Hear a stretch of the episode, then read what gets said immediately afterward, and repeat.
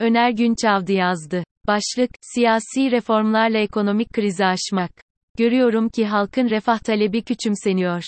Sürekli yapılan karşılaştırmalarda bugün yaşanan ekonomik sıkıntıların 2001 krizinden daha kötü olmadığı söylenip duruluyor.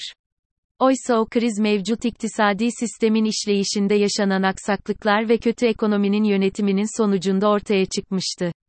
Bugün de ekonomide kötü yönetim var ama iktisadi sistemin işleyişinde geçerli kurallar konusunda ciddi belirsizlikler de mevcut. O nedenle hem yaşanılan sıkıntıların ne kadar süreceği hem de sonuçlarının ne olacağı kesin olarak bilinemiyor. Kanımca bugün yaşadığımız ekonomik sıkıntılar çok daha kötü sonuçlara gebe. Bu sonuçlardan kaçınabilmek kısmen siyasi alanda yaşanacaklara bağlı. Fakat geniş halk kitleleri hem iktidarın hem de muhalif siyasilerin kampanya diline kanarak ekonominin içinde bulunduğu sorunları küçümsüyor. İktidar her kesimi memnun edip kamuoyu rızası üretmeye çalışırken muhalif siyasiler de sanki Türkiye ekonomisinde her şey yolundaymış gibi vaatlerinde iktidardan aşağı kalmamaya çalışıyor.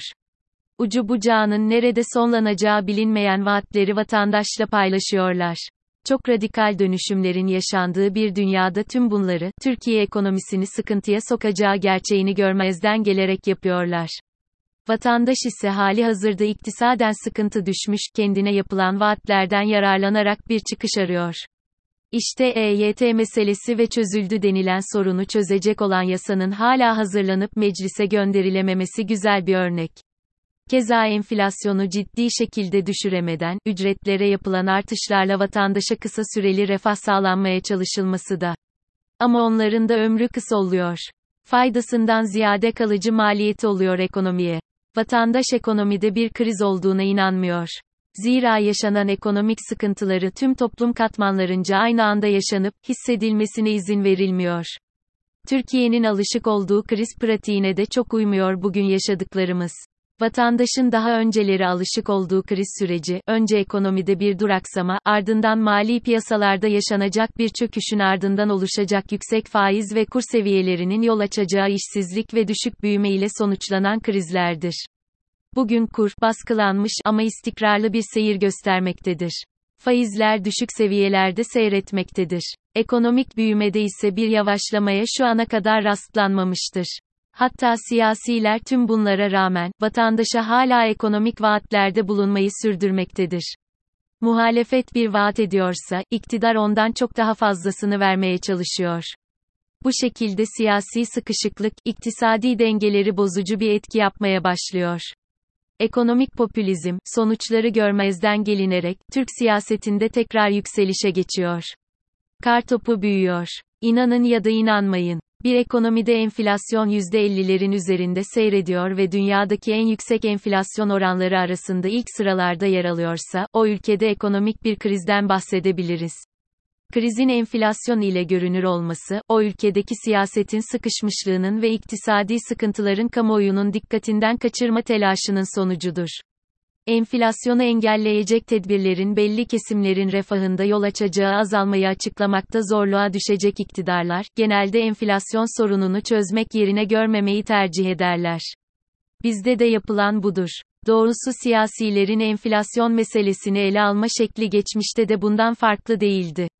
Ama vatandaşın enflasyonun satın alma gücünde yaptığı tahribatı telafi edebileceği mekanizmalarda bulunmaktaydı.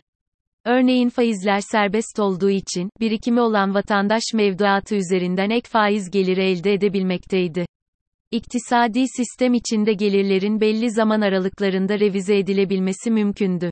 Dahası, enflasyon muhasebesinin varlığı, enflasyon üzerinden sermayenin vergilenmesinin önüne geçiyordu. Şimdi bunların hiçbiri yok. Vatandaş yönetim hatalarının tüm olumsuz etkilerini açık. Bugünün iktisadi sorunlarının geçmişten tek farkı elbette bu değil. Aynı zamanda sorunun nedenleri de çok farklı. Geçmişte krizleri idare edebilecek bir kurumsal yapı ve liyakat sahibi kadroları bulabilmek mümkündü. Oysa bugün hem kurumlar hem de liyakat sahibi kadrolar yok oldu. Geçmişte yaşadığımız krizler yanlış ekonomik politikalar ve yanlış yönetim neticesinde, mevcut sistem içinde, piyasaya işlerlik kazandırmayı hedefleyerek çözümlenmiştir. Nokta. Kanımca bugün yaşadığımız ekonomik kriz ise ülkenin yanlış kurulan siyasi sisteminin sonucudur. tek başına iktisadın sınırları içinde kalınarak değerlendirilemez. Dolayısıyla krizin çözümünü iktisat sınırlarının dışına çıkarak, siyasette aramak gerekmektedir. Ülkemizde ilk kez bir kriz sonrası dönemde uygulanacak reformlar arasında iktisadın dışına taşan siyasi reformlar da girmektedir. Bu bakımdan yapılması gereken en önemli yapısal reform ülkenin başkanlık sisteminden parlamenter sisteme geri dönmesidir. Bu şekilde iktisadi kararların daha kolektif, daha hesap verilebilir ve daha şeffaf alınabilmesinin yolu açılacaktır. Bu prensipler bizim ekonomik krizi aşmamıza yarayacak kaliteli, liyakat sahibi bir ekonomi yönetiminin oluşturulabilmesine ve rasyonel kaynak kullanım tercihlerinin yapılabilmesine olanak sağlayacak koşulları oluşturacaktır. Bu nedenle ülkemizin siyasi rejim sorunu halledilmeden ekonomik sorunların çözümünü beklemek boşunadır.